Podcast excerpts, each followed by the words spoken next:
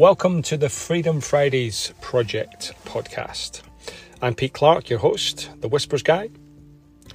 It appears that work expands to the time that we give it, and I started to explore how I was investing my time and effort, particularly on Fridays. It's evolved to an exploration and experiment with time, energy, attention, and identity, and a mindset shift from I have to to I choose to.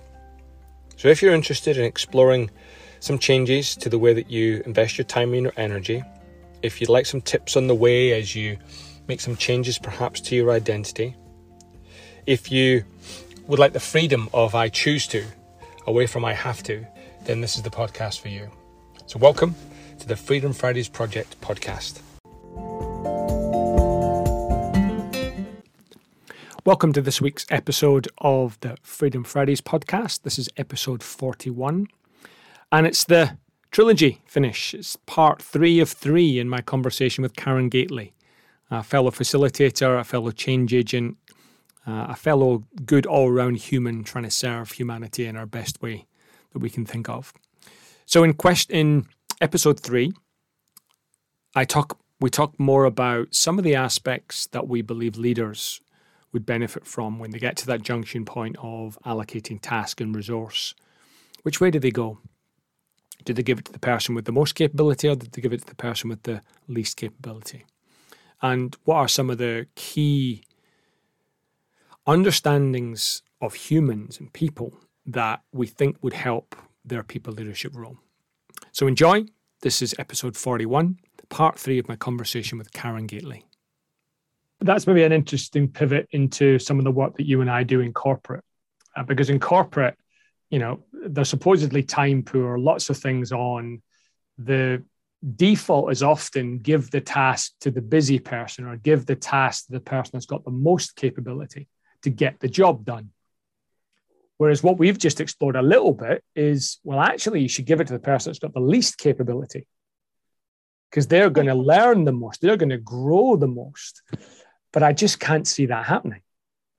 Well, because of the economics of it, right? So, um, and it, the, the the big change that would need to happen is time frame. So, if I'm measuring financial success in the next quarter, in the next year, then I'm going to be very concerned about what is the profit return on this particular individual in their job reflected in productivity.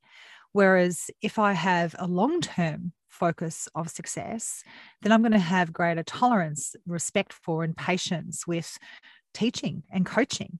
So one of the challenges that that leaders need to get past is I'm too busy to slow down to coach and guide my people. It's quicker if I just do it myself. It's quicker if I just, you know, give it to the person who already knows how to do it. We don't mm. have the bandwidth. And my argument is well, if you actually want to evolve as an organization and you ultimately want to be in better and better places over time and achieve your aspirational goals, then you've got to figure that out.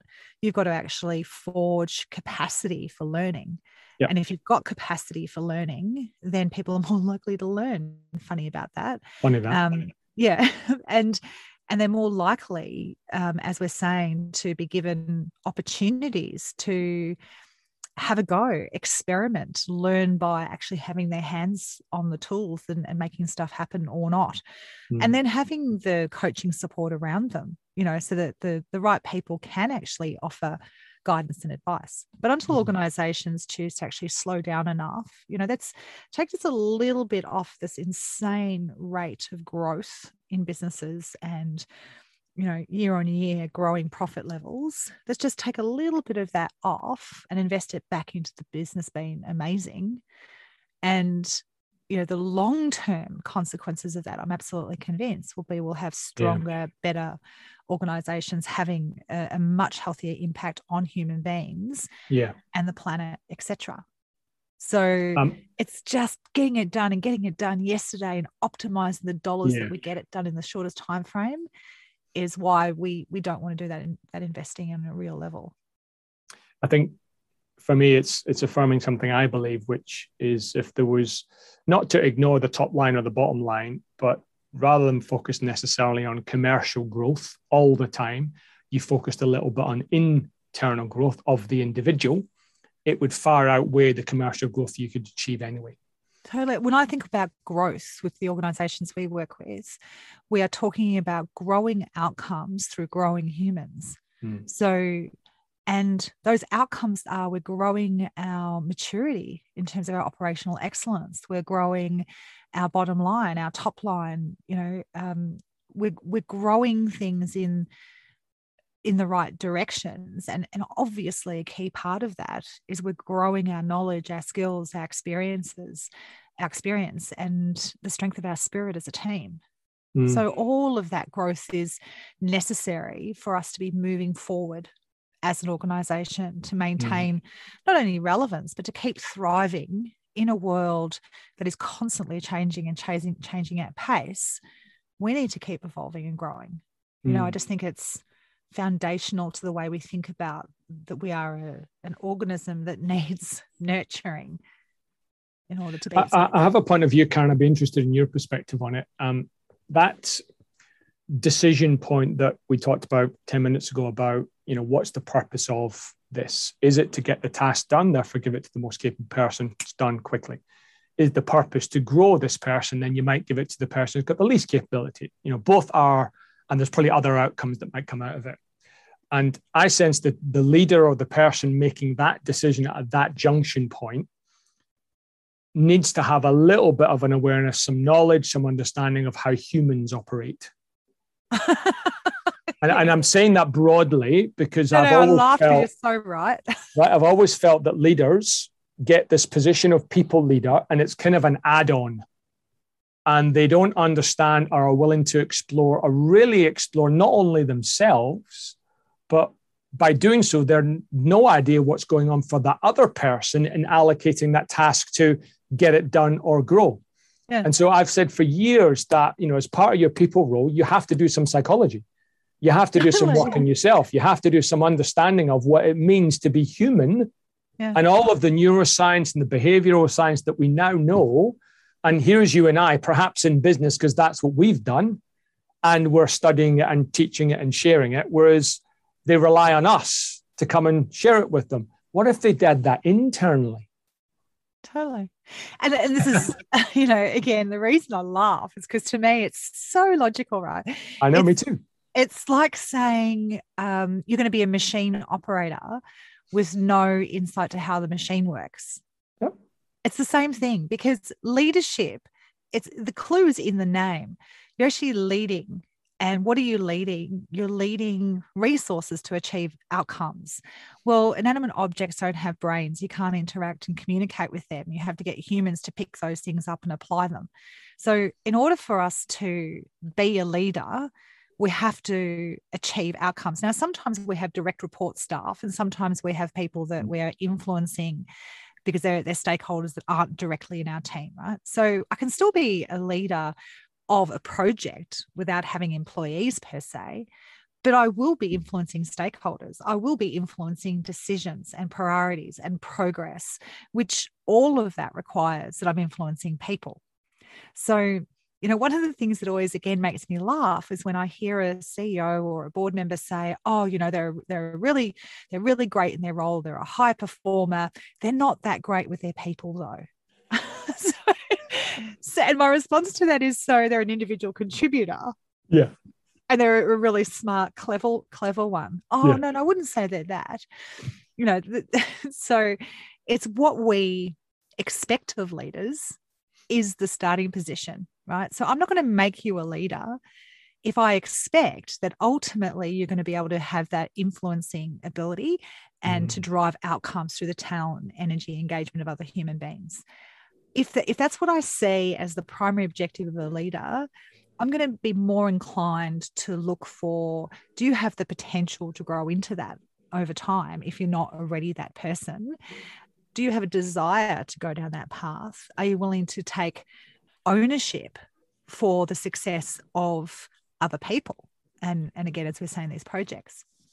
So um, I think one of the biggest issues is, is that we don't have genuine alternative paths to climb the corporate hierarchy. So, you know, we have to become a leader in order to advance in our salary levels in terms of our influence around decision making. You know, so the way our organizations are structured and organized, um, it's difficult to be a technical guru and still have clout without taking on the role of people leadership. So, look, I think there's a whole bunch of work for HR departments to do with their leadership teams around solving that problem. Um, I think there are solutions to that problem.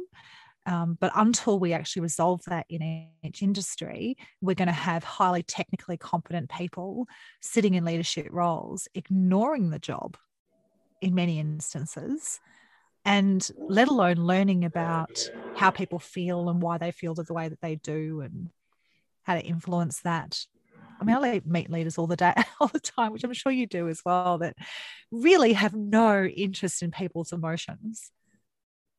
Yep which is, you know, again, a bit like saying I'm going to operate this machine, but I have no interest in the fact that it has glitches and breakdowns. I just have no interest in that. It's like, well, it's naive. Karen, do you think you can be a good, not even great people leader, even if it's just a bolt on to your role, without doing some work on yourself? Um, so, very rarely have I met somebody that is just a super wise soul, but they do exist. You know, mm-hmm. some some people are born incredibly emotionally intelligent. I'm sure you will have met young people mm. yourself where you're like, yeah, mm. you you get the stuff. I've yeah. certainly met kids where it's like, I wish I could roll you out to the corporate world. Come have a chat to a few of these CEOs where about yeah.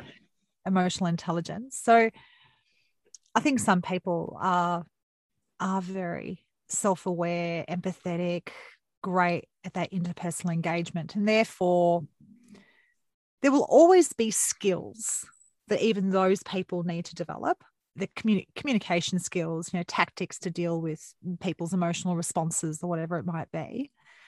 Um, but not everybody has to have done hard work on their emotional development and journey or self awareness um, in order to be effective, but most do. Um, Karen, I'm really conscious of time, and I'm really conscious and grateful you were able to spend some time on a on a public holiday because um, you're based in Melbourne. And a really simple question: Is Melbourne the only city in the world that has two public holidays for sporting events? Well, this is your challenge is i am so yes i believe so but i'm the worst person to ask because i'm working today like i think it's i think it's silly too um yeah. as for having a holiday because we're having a grand final on the saturday i just think that is um it's, it's, it's funny is my best yeah. response. So yeah.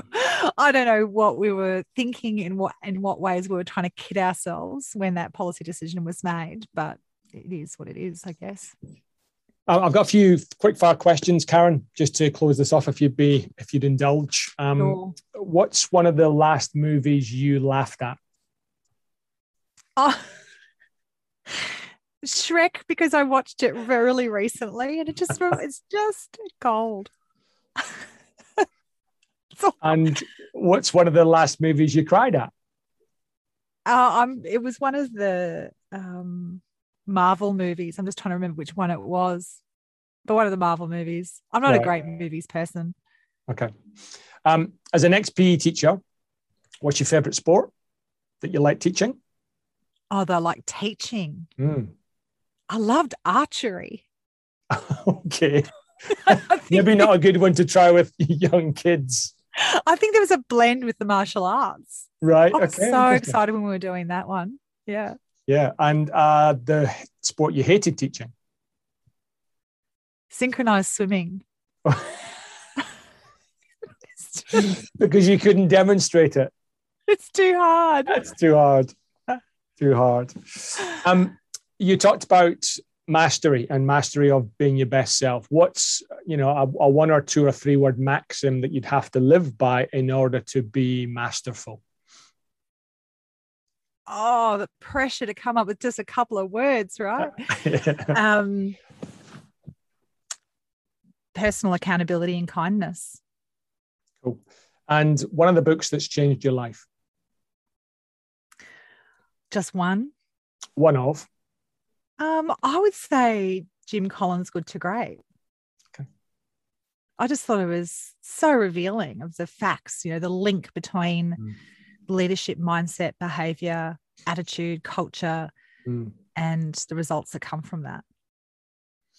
Karen, it's been a pleasure. And as I kind of suspected, we've gotten into flow and extended beyond where we thought we might have. Uh, thank you for your time, uh, your transparency and authenticity. It shines through because I can see you on the screen. And we'll put all the corporate dojo notes and any links in, in the show notes. But for Thank now, you. Karen, it's been an absolute pleasure. Thank you for your time. Thank you for having me. So that's part three, three of three, my final conversation with Karen Gately. And it has left me pondering for myself a number of questions again. And I'm going to share some of those questions with you at the end here and maybe give you some space to, you know, write them down or spend a moment thinking about them. And, I, am starting with that question of a future self. If you were to imagine catapulting yourself into the future, you know, a day, a month, a year, 10 years, whatever it might be, whatever timeline you're comfortable with, or not, maybe a timeline you're not comfortable with, what would that future self look back and advise you to do today with a certain dilemma or conundrum or challenge or issue that you face? Because my experiences usually our future self has the benefit of hindsight, has the benefit of experience, has the benefit of others who've navigated that particular challenge or issue. And even just taking a moment to pause and think, how would a future Pete handle the situation that he's in now? If you could jump in a time machine and ask that person for advice, what would they say? Would they ask? Would they tell? Would they stay silent? Would they offer a story, analogy? How would that counsel? How would that conversation help you? Even at least right now, pondering that with some of the challenges and issues that you're facing. The second question that I'm pondering, again, at this stage in my life, is the, my definition of success and how it's and how much it's influenced that I'm aware of with external factors practical factors, you know, paying the bills, putting food on the table, the real aspect of that and the metaphorical aspects of that versus the internal definitions of success around fulfillment and meaning and connection and compassion and serenity and peace. And I, it's reminded me again how challenging that toggling between those definitions, for me certainly, has been and I find myself sometimes focusing on the internal fulfillment, the inner fulfillment aspects, and then recognizing I've got a big tax bill to pay. and so wondering how on earth I'm going to pay it. Um, and then catapulting back into post a conversation with Karen or a book that I might read, going, yeah, and what if I allowed the universe to come through me?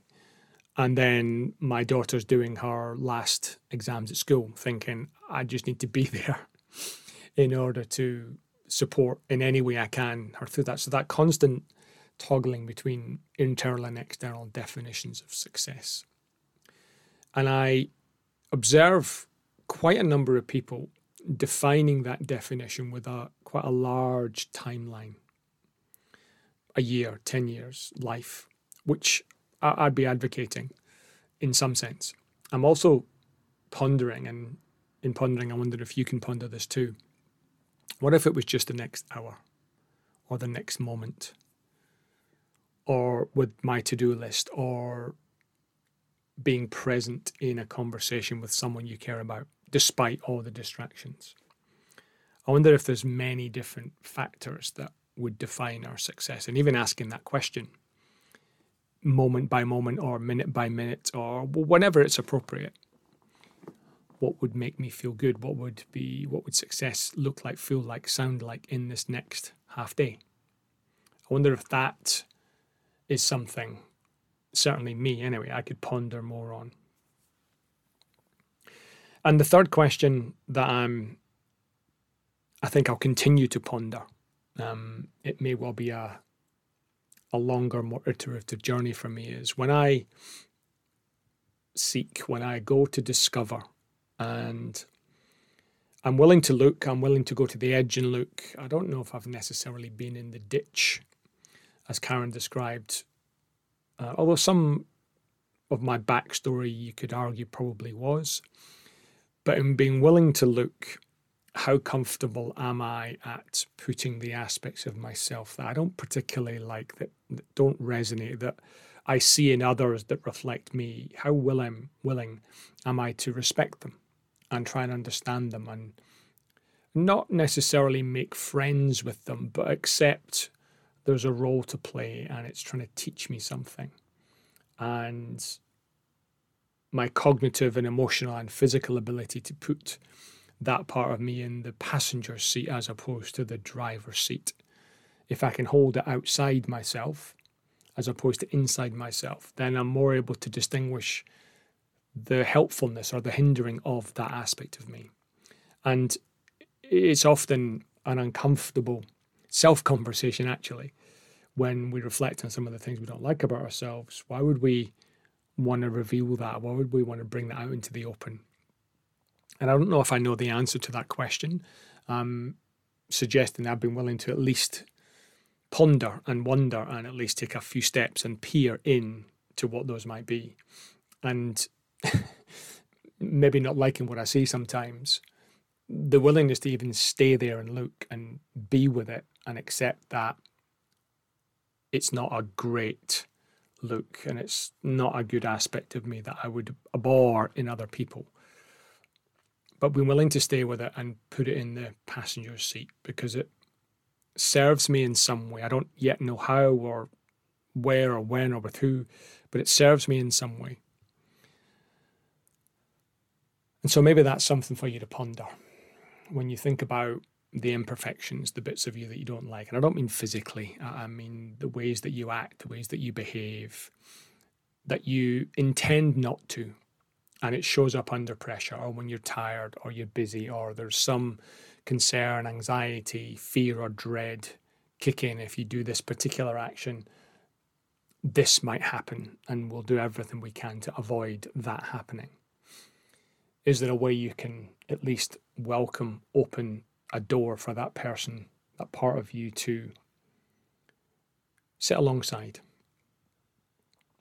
And the fourth thing I'm pondering is probably a, a never ending journey for me is the understanding of humans, not least myself. And, and not from a narcissistic perspective, not from a, hey, look at me perspective, more from a, the more I understand about myself, the more I understand one, what I'm projecting, and two, what others might be experiencing. And a question I was asked recently that really kind of slapped me around a little bit was what's it like to be on the receiving end of you? And uh, I ignored the question at the start because I probably didn't like what maybe the answer could have been with certain people in certain situations. But as I've become, as I've let that question sit, what's it like to be on the receiving end of me? I've become a morsel, a tiny little bit more comfortable about some of the answers, and some of which I'm pleased about, and some of which I will do everything to rebut. And so that's my final question for you to consider.